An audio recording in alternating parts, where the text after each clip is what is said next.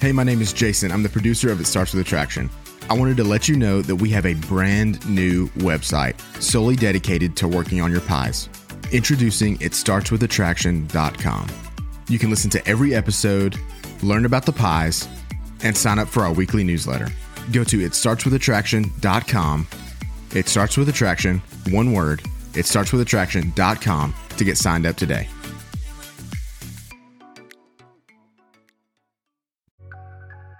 Hey, thanks for joining us on today's episode of It Starts With Attraction. My name is Jason. I'm one of the producers of the podcast. And today you're going to hear from a webinar that Kimberly did a few months ago. In this webinar, Kimberly covered Marriage Helper's new seven steps to rescue your marriage, and she goes super in depth on the first three steps. She also touches on her own experience of going through a rough patch in her marriage and the things she did that she wouldn't recommend, as well as the things she did to have the marriage she has with her husband today.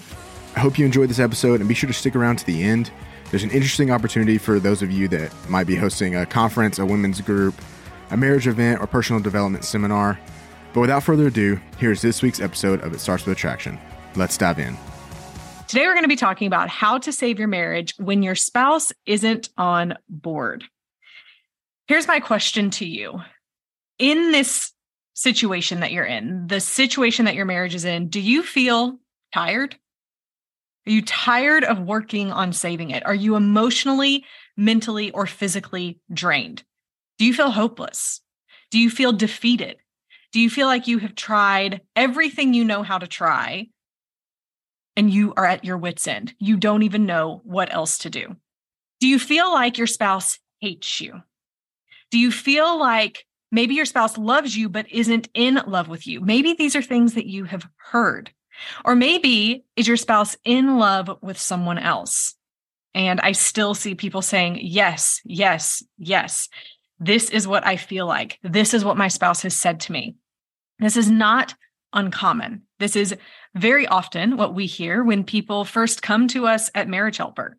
And I'm sure at times you feel crazy, you feel overwhelmed, or maybe you even feel unsure about how to even save this mess of a marriage that you're in as I asked at the beginning, maybe you've tried several things and they haven't worked, or maybe you're you just found out that something was a problem a couple of days ago and you're so overwhelmed at where to even start that you don't even know how to start or what to start or where to start. And everything that you've looked at or searched for hasn't maybe made sense yet. And so you're trying to make sense of this incredibly senseless and frustrating situation. Have you tried any other things to help you save your marriage but had no success? And again, I would love to see you drop this in the chat. What are the things that you've tried? Did they help? To what extent? For how long? I was reading research just this morning about different interventions, different counseling interventions, and the efficacy according to the American Association of Marriage and Family Therapy. And I was once again incredibly disheartened when I was reading about one intervention in particular a very popular one, and it said that there was short term benefit, but long term not benefits, long term discussion or destruction. Basically, it said for a couple of weeks following this intensive type of therapy, there seemed to be positive results, but all of those results waned and faltered after about eight weeks of the therapy. And I thought, gosh, how defeating to taste a glimpse of hope and then eight weeks later for it to just fizzle and fade. And so many of you are saying, yes, I've we've tried counseling. We did counseling. We they wouldn't do counseling. Couples counseling made things worse. The counselor created more problems long term. Yeah, it can be incredibly frustrating. And maybe you've spent hundreds or even thousands of dollars on books, courses, and counseling only to be worse off than you were when you started. There was a couple that we worked with a couple of months ago that had spent $27,000 in counseling for none of it to work. Unbelievable. So if you're frustrated, if you're confused, if you're hopeless, if you're defeated, if you're overwhelmed, I feel your pain. You're in good company today, and you're in good company with what we do at Marriage Helper. For those of you who don't know me, maybe this is your first webinar. My name is Kimberly Beam Holmes, and I'm going to be your host today, of course. I'm a wife, I'm a mom, I am the CEO of Marriage Helper, I am a podcast host, and I am a speaker. Oh, and I'm also a PhD candidate. So for the past two and a half, almost three years now, I have had my head down in a lot of research and a lot of dissertation work, doing my own research, as well as understanding how to most effectively interpret and understand the research that is out there. Everything that we do at Marriage Helper is research based. And at Marriage Helper, we have been around as a company, as an organization for over 24 years. And the ways that we work with couples, we've been doing it for over 24 years. Our team, not just me, I've been at Marriage Helper for 11 years, but our team has been doing this for an incredibly long time. And we've worked with over 25,000 clients in just the past 10 years. And so you're not alone. You're not alone. And what I want to share with you today is several things. But before I share those with you, I want to tell you that 10 years ago, I was going through my master's program in marriage and family therapy. That's actually kind of how I started off even working at Marriage Helper to begin with. I started working at Marriage Helper 11 years ago, part time in the uh, shoot i i was basically an executive assistant that all that time ago.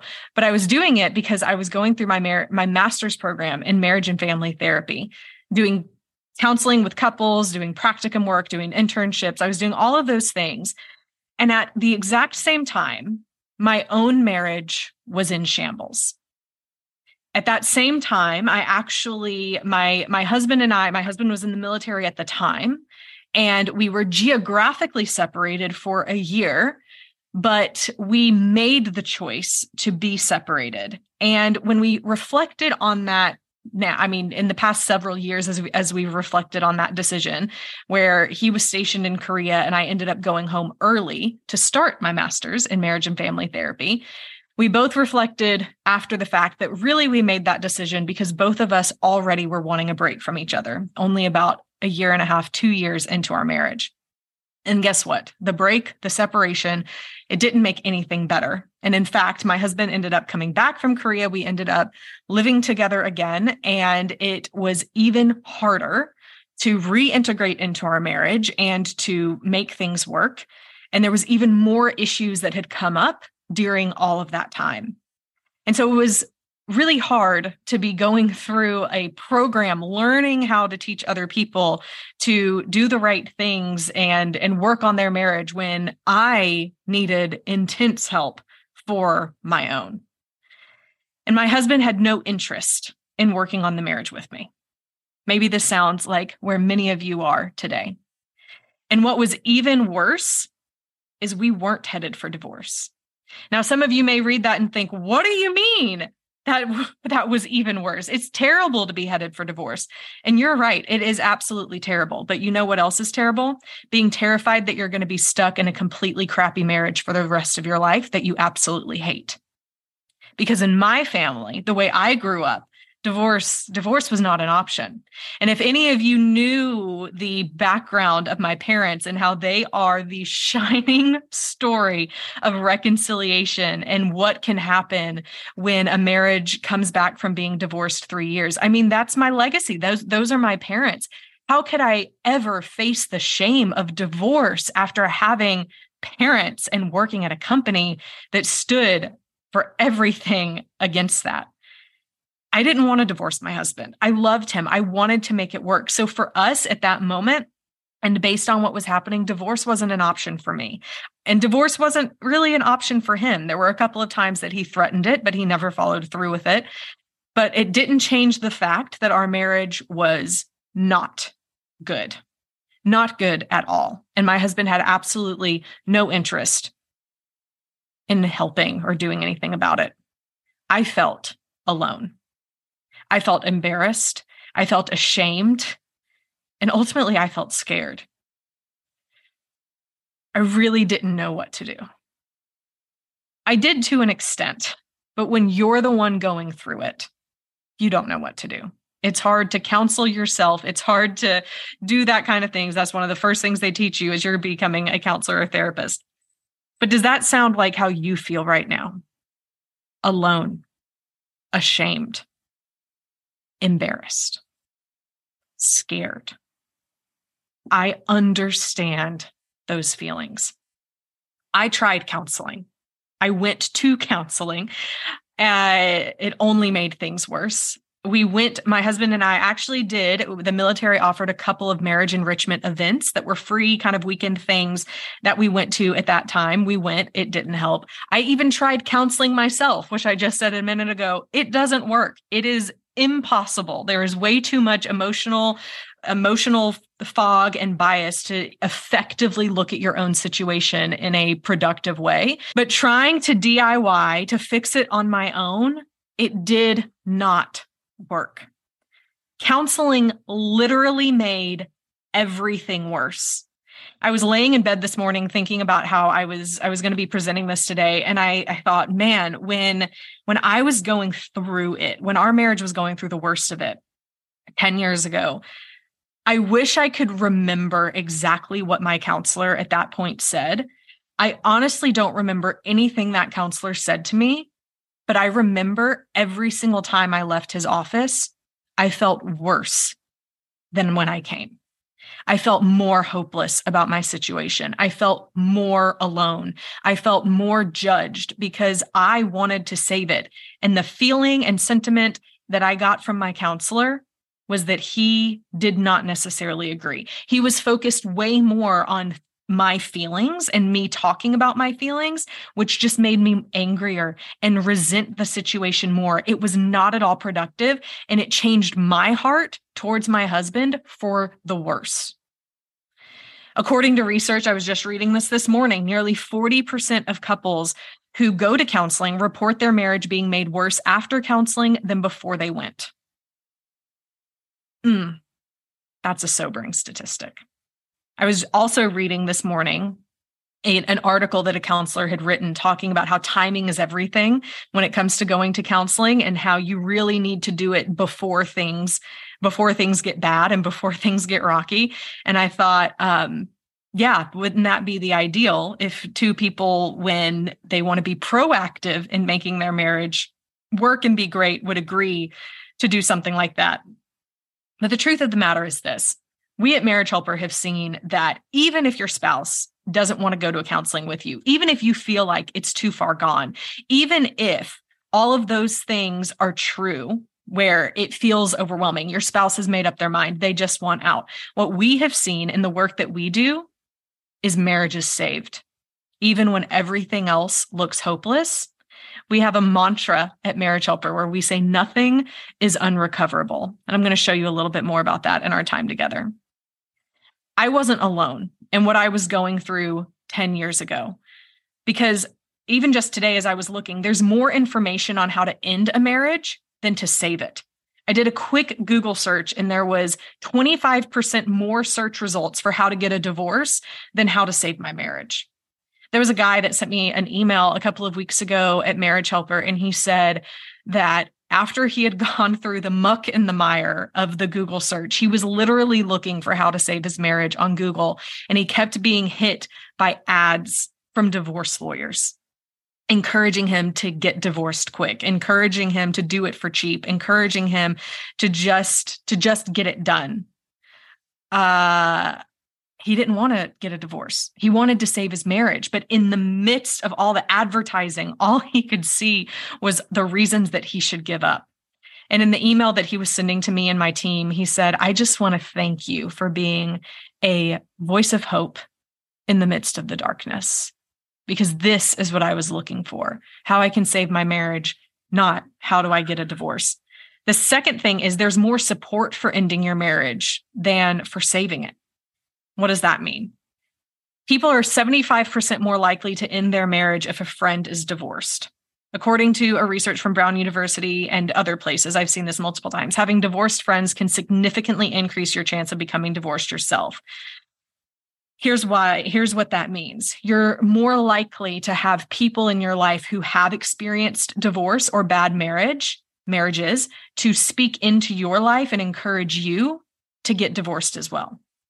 So there tends to be more support around getting a divorce, around doing what makes you happy, around following your heart than there is around people knowing how to actually stand with you in the middle of a hard time of your marriage and support you in saving it.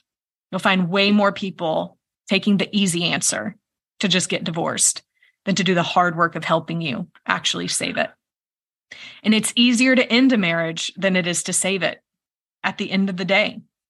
You can find if you look all of those advertisements that that one guy was talking about. You can find the the ads. I found it today when i googled how to get a divorce just looking at the statistics and how many search engine results came up from it.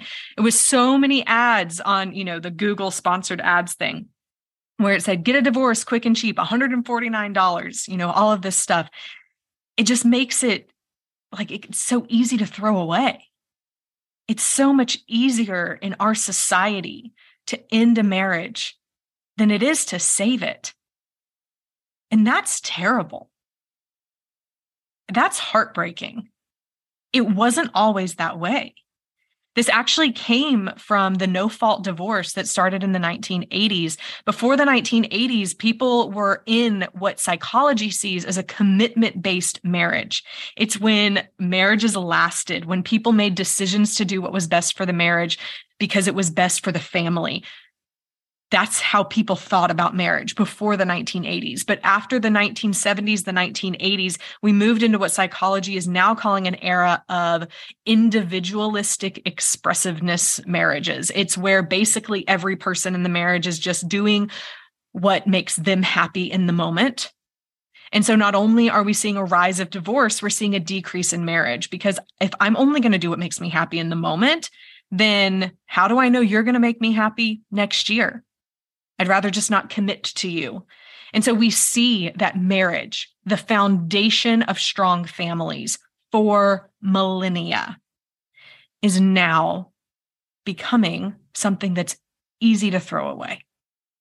It's not the way it's supposed to be. It should not be easier to end a marriage than to keep it going. So there's a lot against you. And there was a lot against me 10 years ago. I realized I wasn't alone and how frustrated I felt. And you're not alone either.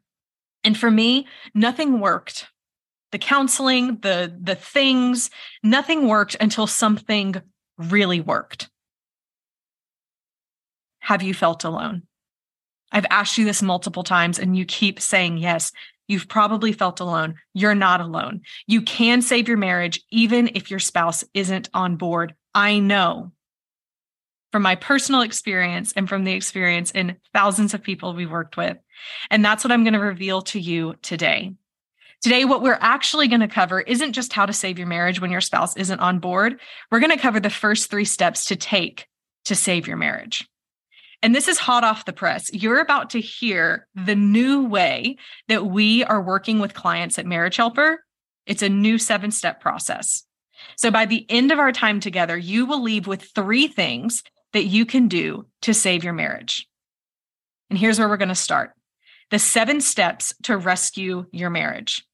These are seven steps. Today, we're going to go over the first three, but here's what I want you to see. These are the seven steps that have to happen in order for you to rescue and reconcile your marriage.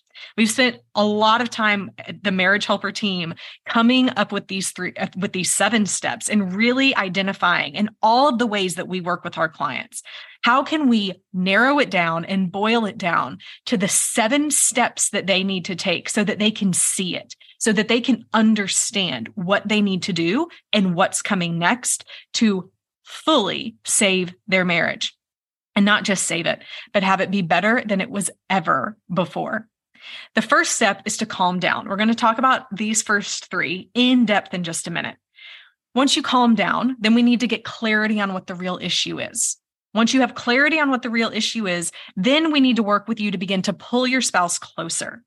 Once your spouse has begun to pull closer, then step four is to forgive and reconcile. People ask me all the time when I'm on interviews, media, all of those things. They say, Can one spouse really save a marriage? One spouse by themselves? Surely not. It takes two. And I always say, It absolutely takes only one person to begin doing the things to save a marriage. It takes two to reconcile. They're two different things. They are two different things. And until you understand the real deep steps that have to happen before you can reconcile, you won't really fully be able to reconcile. And that's what we're going to go into today. before your spouse comes back through that door. And I know that's what you want, whether you're physically separated or not, before your spouse comes back and wanting to be with you.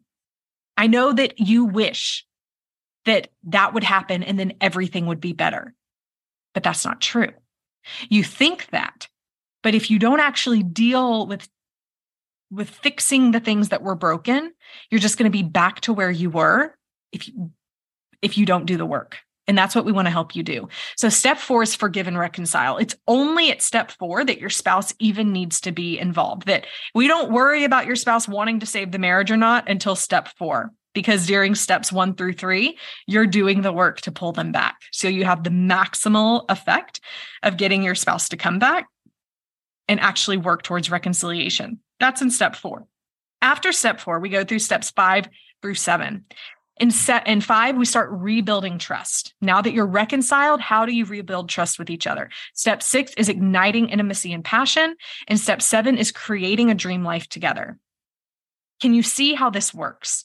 Can you see how, even if you can't see yourself in this right now, can you understand how this is the seven step process that you would need to follow in order to save your marriage? So, the first step that we are going to cover in our time together, we're going to focus on the first three. And the first one is to calm down. How many of you, when you found out about your marriage crisis or when your spouse left or when you found out about an affair, whatever it was that led you here, how many of you ended up reacting in a way that when you looked back, you regretted your first response? You regretted your first actions because in the midst of you doing that, absolutely ended up making things worse. Maybe it was that you called and texted them multiple times. Maybe it was that you followed them when they were trying to leave. Maybe you tried to physically restrain them from leaving. Maybe you ended up crying and having an emotional meltdown in front of them. Maybe you ended up saying things that you really wish that you wouldn't have said because you were just trying to get them to stay calm down. The first thing that you need to do if you're wanting to save your marriage is to have an emotional, to get in more control of your emotions than you already are.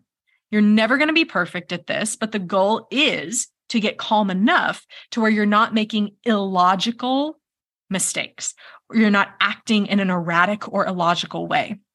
So, what does it mean to calm down? That you don't just calm down for one time, but you remain calm. You get to a place where you're not looking at your situation day in and day out as the end of everything. You're not responding to it as it's the biggest emergency of your life. It is something that needs to be worked on. You do need to take it very seriously what's going on in your marriage and how you want to move forward and save it. But if you allow your heightened anxiety and your heightened fear and your heightened emotions to dictate your actions, it's going to continue to keep you stuck. You won't be able to move on to the next step. You can't get clarity on what's really going on when you are acting irrationally and when you're letting your emotions lead you and guide you. So, part of doing this is working on yourself, finding ways to emotionally regulate and get calm. You see, in getting calm, let me get get some of my notes for this. I was just making notes right before this. In getting calm, we it's hard to do this on our own. And maybe you've realized this. Maybe you've been trying to figure out how to get calm or stay calm in the middle of your situation and you're and maybe you're experiencing the frustration of how you keep going back to struggling with keeping your emotions in check or struggling with emotional outburst or struggling with the heightened anxiety or the heightened fear or the heightened depression because it's really hard to calm ourselves down on our own. In fact, when we look at child development, we see that if children are not soothed first by a parent, that it's incredibly difficult for them later in life to self soothe. So even kids, the way that they learn to handle when they're angry, when they're frustrated, when they're sad is by someone teaching them and being there for them to help them regulate, to soothe, to teach them how to soothe so that then the child can learn and in and and implement those self-soothing techniques And so you might need that too. You likely do need that too. Someone to help you learn how to calm down so that you can then do a better job at helping yourself calm down. So get calm and remain calm. Your emotions can help inform decisions, but you should not make emotional decisions. That is the key of this first step. So here's a poll for you. On a scale of one to 10, how calmly are you handling yourself right now? That can help you get an understanding and an idea of where you are on this seven step path. First step is to get calm. The second step is to get clarity. It is a mistake to make long term decisions based on short term feelings. This is what many people experience when they go to counseling, when they go to therapy, when they enter into that room with the counselor, angry at their husband, upset at their marriage, not happy in their marriage. And then they begin to say things like, I'm not happy. I don't know that I want to be in this. Well, the way that counseling and therapy works is that most counselors and therapists end up helping the client to feel better about their situation and feel better about their life. And so if they're frustrated, like when I was frustrated, when I went 10 years ago and I was frustrated with my marriage and I I didn't know what to do and my and my counselor just wanted to focus on my feelings. It made everything worse because the more I thought about my feelings in the moment towards my husband, it clouded my judgment to really understand what the true issue was because I was only seeing things through my lens and through my perspective. And I have bias in my own situation. I have judgment towards my own situation. I will see things the way that I want to see them that allows me to create the narrative in my head that I want to have. So let me let me explain a little bit more what that means. My husband, so at that time, my husband was um well, I did not know yet what the real issue was. What I saw was that my husband was incredibly angry all of the time at me and at a lot of other things. But of course, it came out towards me. So we were fighting a lot. He didn't want to be around me. When he would come home, we rarely spent time together. It was not the marriage that I signed up for. It wasn't the marriage that anyone would want to sign up for. We weren't just roommates, we were roommates that didn't like each other. And the more that he pulled away, the more I pursued him, the more I followed him, the more I would try and get him to open up and to talk to me or to love me or to just do anything with me, which continued to push him further away. Now, just saying that and not having further understanding of what the true issue was without trying to get clarity Many people would look at that and say, well, that's not right. He's not acting right. You need to tell him the way that you want it to be. You need to tell him this, that, or the other. You need, well, guess what? I had tried all of that. It only made things worse. And so in that moment, I could have said, I could have easily said, this isn't what I signed up for. I want a divorce. Because my short term feeling was, I'm not happy. And I wasn't happy. And that feeling should not be avoided. Our feelings do matter as they are indicators that there's a deeper issue going on, but we should not make long term decisions based on that feeling. If you treat the symptoms, but not the cause, it won't ever get better.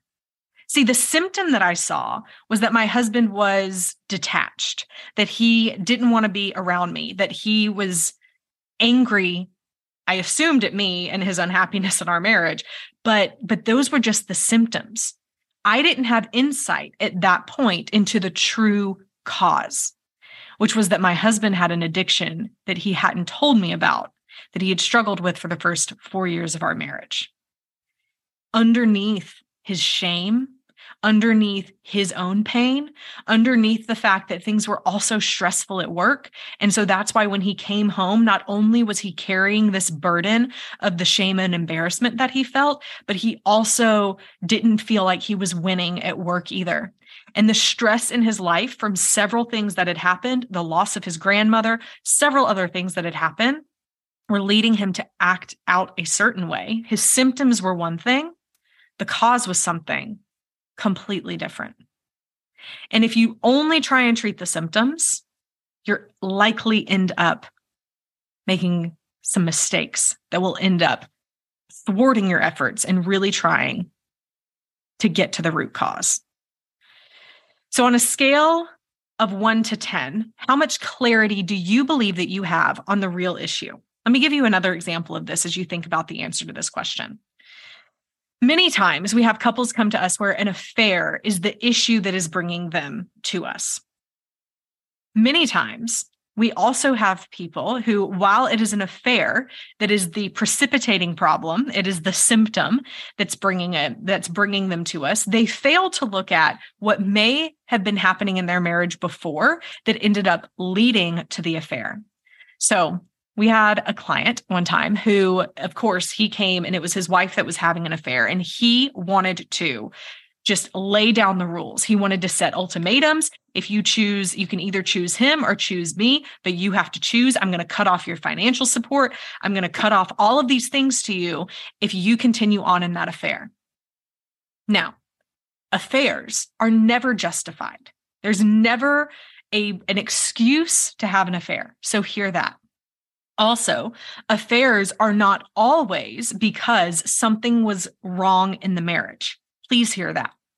But in this specific situation, the woman had spent 10, 15 years in a marriage with a husband, the husband that came to us, who had been controlling her for 15 years, telling her what she could, what she couldn't do, how she should act, how she should dress, how she should do all of these things. And she finally not only got fed up with it, which of course she did, but it led her open and vulnerable to when the guy at work began to notice her, began to talk to her, began to ask her questions, began to really see her as a unique individual, that she began to feel respected. She began to feel liked. She began to feel loved. And so while she did enter into an affair, and that's never justified, the real issue in that marriage was that the husband was incredibly controlling. And so, if he didn't have clarity that that was the real issue, and he only saw the real issue as being the affair, and he just looked at the affair as the problem and tried to solve for that, how much worse was he making it? She already felt controlled by him for years. It was the reason she really wanted out of the marriage. The affair was just a symptom. If he lays down the law, creates ultimatums, withholds finances from her, is that treating the symptom or is it treating the cause? It's making the symptom of the affair worse, but it's not treating the cause that would ultimately need to change in order for her to come back. This is why you need to really get clarity. It doesn't just take into account what the current situation is, that does take that is taken into account, but it's also what was your marriage like before? What were the issues that tended to come up over the years of your marriage? How did you act towards each other? How did you fight? How did you recover from fights? There's a whole analysis that needs to go into this to really understand where things began to break down. It's just like in our bodies. When we begin to have symptoms, they could they're oh, they are telling our bodies that something is wrong. Symptoms in your marriage are telling you that this that there's something wrong in your marriage, but it's not telling you what.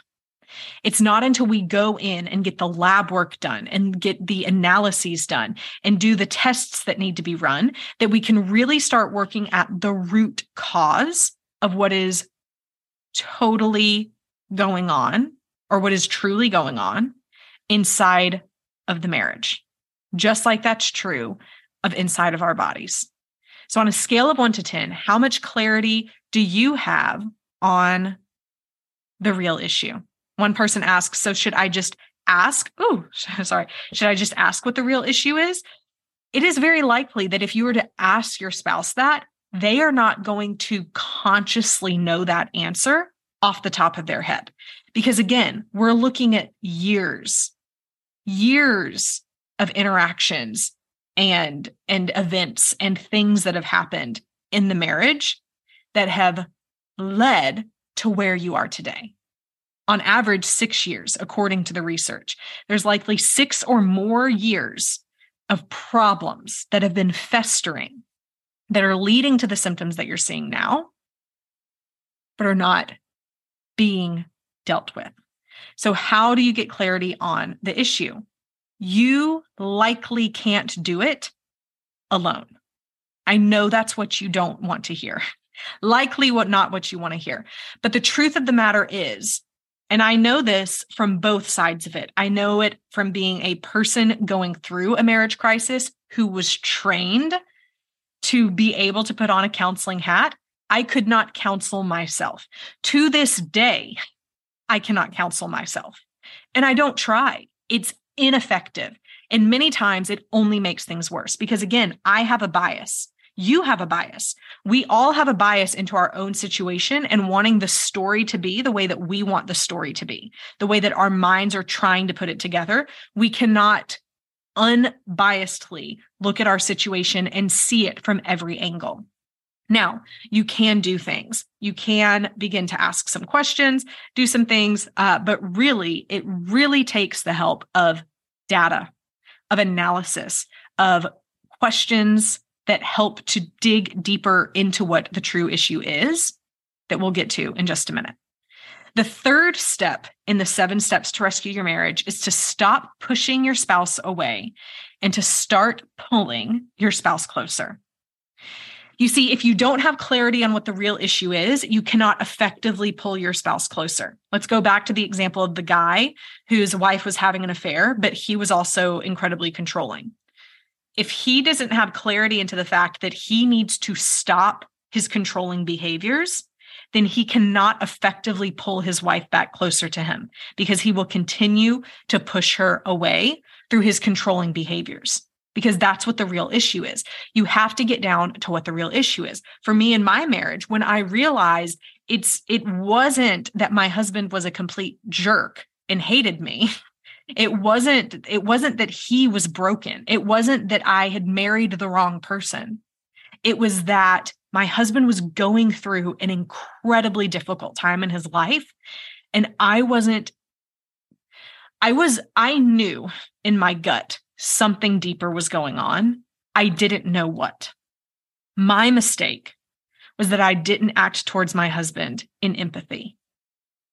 I was focused more on what he was giving to me or the lack of what he was giving to me and less on how I could be there for him, even if it didn't look like the way that I would have wanted him to be there for me, because we're two different people with two different personalities and two different behavioral styles.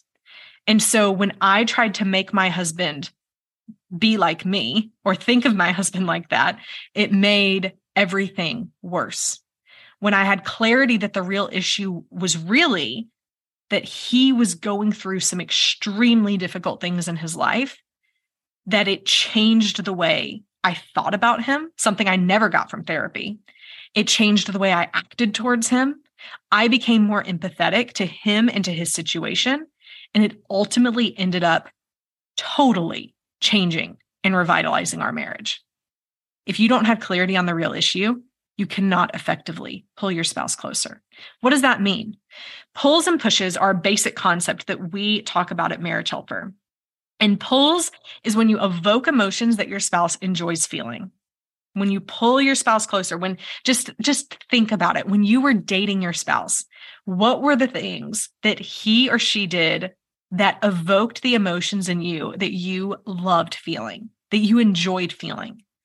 For me, oh my goodness, my husband, he would open every single door.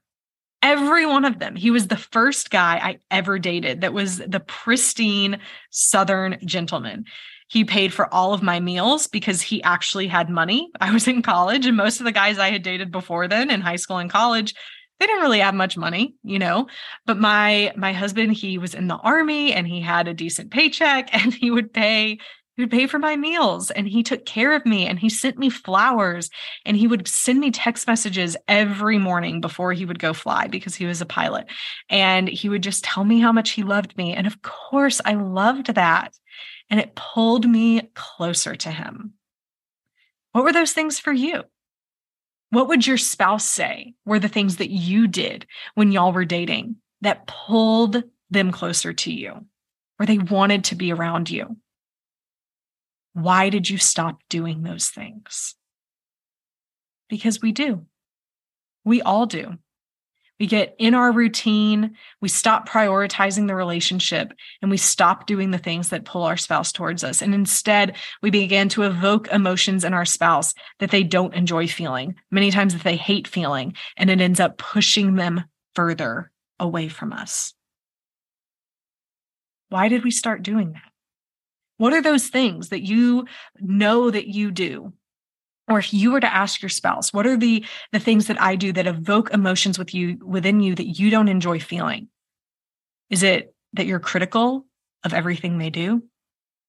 Is it that you don't appreciate the work that they put into things? Or when they do do something for you you fail to acknowledge what they've done? Or is it the fact that you make sly comments all of the time? Or in public you you say things to embarrass them or to ridicule them or to put them down? And maybe you just think you're being funny Maybe you think it's all in jest, but it's never all in jest.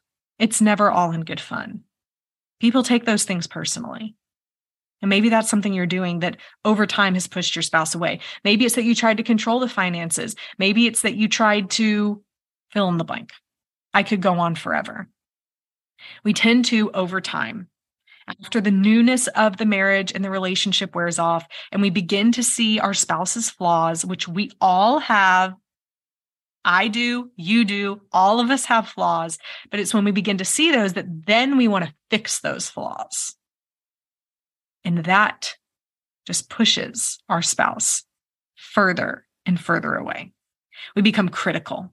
We begin to see them as a person that needs to be fixed, not as a person that needs to be loved. And no one wants to be in that kind of relationship.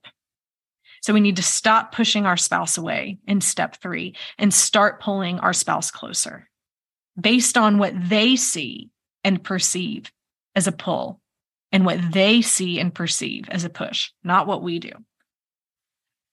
People don't leave what they have unless they believe what they are going to is better. This is a working principle and premise that we work off of at Marriage Helper in every type of situation. If your spouse wants out of the marriage, it is likely because they believe that what they are going to is better, whether it is or not, whether it's a different type of lifestyle that they're going to or another person, or maybe it's just that they're trying to find peace. And for whatever reason, that peace for them means being away from you.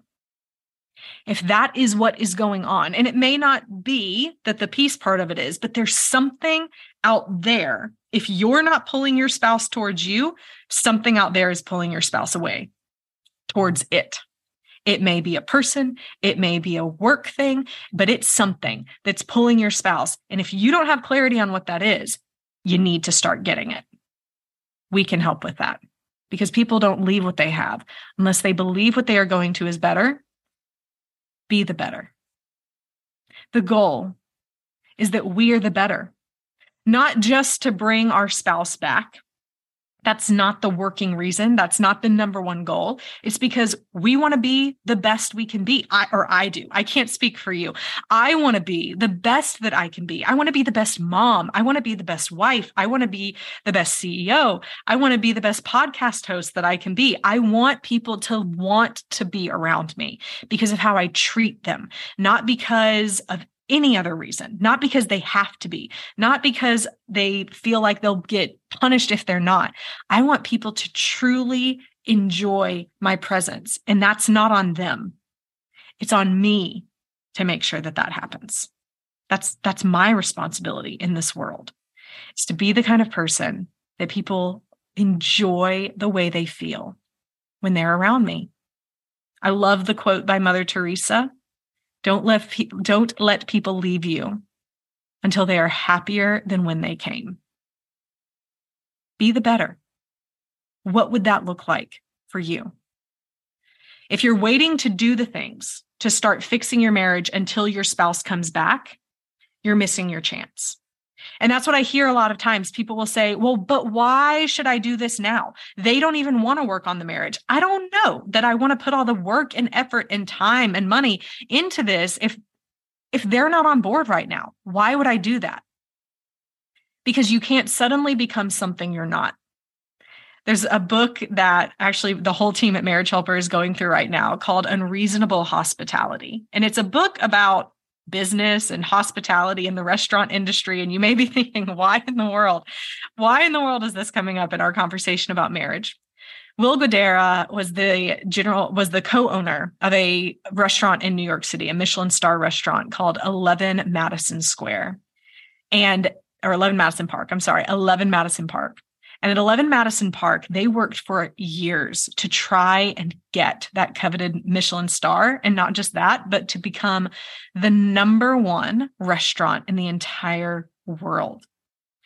And what they realized was when a food critic would come in, that they could wait and be on scout looking for that food critic day in and day out. And then when that food critic came, they could put the best waitress, the best chef, the best busboy, the best hostess on that food critic's experience. But that wasn't really going to be what got them the New York Times, the number one restaurant, the Michelin stars that they wanted. Because if you just wait to do the thing the minute that you're supposed to perform, you're not going to be able to do it. No athlete waits around until they're picked to be in the Olympics before they begin training for it. You cannot suddenly become something you're not. And if you're not working now to become the best that you can be, to learn the behavior changes that you need in order to have the best relationships possible, especially in your marriage, if you don't make that an intentional decision day in and day out of your life, then if and when your spouse comes back and decides to reconcile, you're not suddenly going to become something you're not. You're not going to drop the bad habits all of a sudden because your spouse is ready to reconcile. This is not one of those moments that you should say, well, if they come back, then I'll work on stopping the addiction, treating people better, being nicer. No, you do it now because you can't suddenly become something you're not. And you probably don't want to be that way anyway. This isn't just about your marriage. And all of us think that it is it's about you. It's about being the kind of person that people want to be around.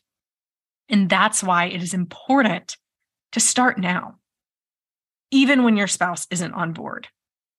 If I would have waited, I am not perfect by any stretch of the imagination.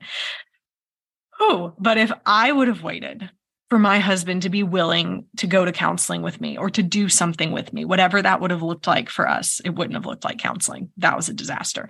But if I would have waited for Rob to say that he was in, that he was willing to change, I don't think it would have ever happened. He needed to know he was loved and accepted first. And he couldn't know that unless I became different, unless I changed the way that I showed up and treated him inside of our marriage because people see it. People see who you truly are. there was a meme that I shared on Instagram the other day, and it said, Your true personality and who you truly are is identified in the way that you say representative when you're on the phone with a company. And it's hilarious because typically we're all like, representative, just want to speak to a representative, right? We're never sitting there just totally calm after waiting for 30 minutes on the line saying, representative, please. It was funny, but the the real key is who are you when your marriage isn't on the line? Because that matters. That's what we're really talking about. The behavior change that leads to long-term results for your life and your marriage is a secondary result. On a scale of one to 10, how effectively are you pulling your spouse closer? It's not just about pulling your spouse closer, it's about becoming the best that you can be. but pulling your spouse closer is a secondary benefit. You're not alone. If you feel like you are not effectively pulling your spouse closer, you're not alone because likely no one has taught you how to have a good relationship. Maybe you didn't see it modeled in your parents. You likely didn't. We know from the research that half of you on this call, at least, had parents that divorced. Even more of you still had parents that you may not have seen modeled how to get through hard times. For those of you whose parents did divorce, it's really hard for you to have something to compare what a healthy relationship looks like. So I don't blame you. I don't blame you. If you're not pulling your spouse closer, you just need a model of how to do it. And these first three steps that we've talked about, the goal is for you to stabilize your relationship, to stabilize your marriage, to stabilize your own emotions for the greatest likelihood of reconciliation. These three things have to happen if your marriage is truly going to be reconciled. These three things have to happen if you're even wanting a shot at reconciliation because your spouse isn't likely one day to just wake up, completely regret everything they've done, and come running back to you if something doesn't begin to change. It's a basic psychological concept. We get in rhythms or dances with our spouse where they expect us to act one way and they expect themselves to react back a certain way. It's called a dance, right? So you get into the rhythm of, I'm going to come home. She's not going to be happy that I'm not home on time. We're going to fight about it. We're going to go to bed angry, and it's all going to happen the next day. That doesn't change until one person begins to change what they're doing in the dance. This is your opportunity to change your part of the dance, to stop reacting in the way your spouse is expecting, to stop reacting in a way that maybe pushed them away to begin with, and to the be and to instead begin acting in a way that has the greatest likelihood of pulling your spouse back. And you do that by calming down, getting clarity on the true issue, and pulling your spouse closer. Calm down and remain calm. Get clarity on what's really going on and pull your spouse closer. These are the first three steps to ha- that have to happen to rescue your marriage. I know you want to talk about reconciliation. We aren't there yet. If your spouse isn't willing to work on the marriage, we're not there yet. We're going to get there. It's step four. But these are the first three steps. This gives you the greatest likelihood of your spouse being willing to even look at the possibility of reconciliation. But there's actually something that you have to do even before these three steps. It's not it it's not step 1. It's like the precursor before even getting on the seven steps to reconciliation. It's like the um the entry fee maybe so to say. There's something that you have to do even before any of that. And nothing else matters. Nothing else of what i just said matters until you do this next thing decide that you really want to save your marriage and commit to doing everything you can to save it. I said at the beginning, there's a lot of reasons and a lot of things up against you if you're wanting to save your marriage. Lots of people telling you how you can get an easy divorce. A lot of people willing to tell you that you'll be happier if you just get a divorce because that's what they did. There's a lot of people out there who aren't going to understand why you want to save it you have to decide without the input of anyone else that you really want to save your marriage and commit to doing everything you can to save it.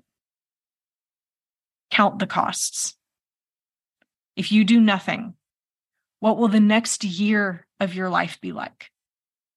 And when I say if you do nothing, I mean if you just continue to go the course you're on right now, and don't do anything to change for the better or to change your situation for the better, what will your life be like in the next year?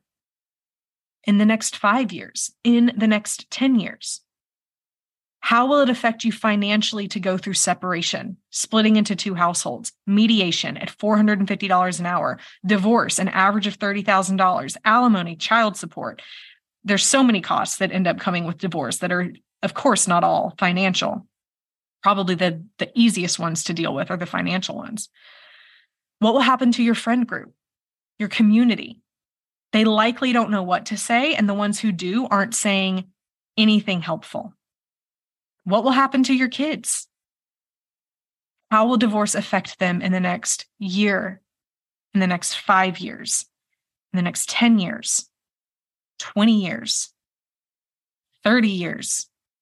There was a guy who was 78 years old and he said, My parents got divorced when I was a kid and it's still affecting me. Now, there may be many of you saying this is completely defeating to hear. I don't want the divorce. I believe that when you do the work to save your marriage, even if your marriage doesn't get saved, which we at Marriage Helper will stand with you and work with you un- until marriage saved. That is that is our goal. But even if you do all the right things and your marriage still isn't saved, I believe that the that the ramifications of divorce on children can be uh we they will not be as as as um oh goodness, words. What's the words? Detrimental when they have seen a parent do all of the right things and learn how to have healthy relationships. It it minimizes some of the um, or there is a medical word I'm looking for and can't think of off the top of my head, but it hinders some of those negative ramifications of divorce. But these are things that you should think about. How will it affect your future to not try to save your marriage? There's a cost to saving your marriage, and there's a much greater cost to end it. There's still a cost to save it. There's still the cost of your own emotions. There's the cost of your own commitment and dedication. There's the cost of how the, the roller coaster that many of you are on. There's the financial cost of doing things to help you work toward saving your marriage. Yes, there is a cost to save your marriage, but there is a much greater cost to end it. So, what do you want to do? Are you committing to save your marriage? Your mindset, your commitment, your belief in saving your marriage is more important than your spouse being willing. I'm going to say that again for the people in the back.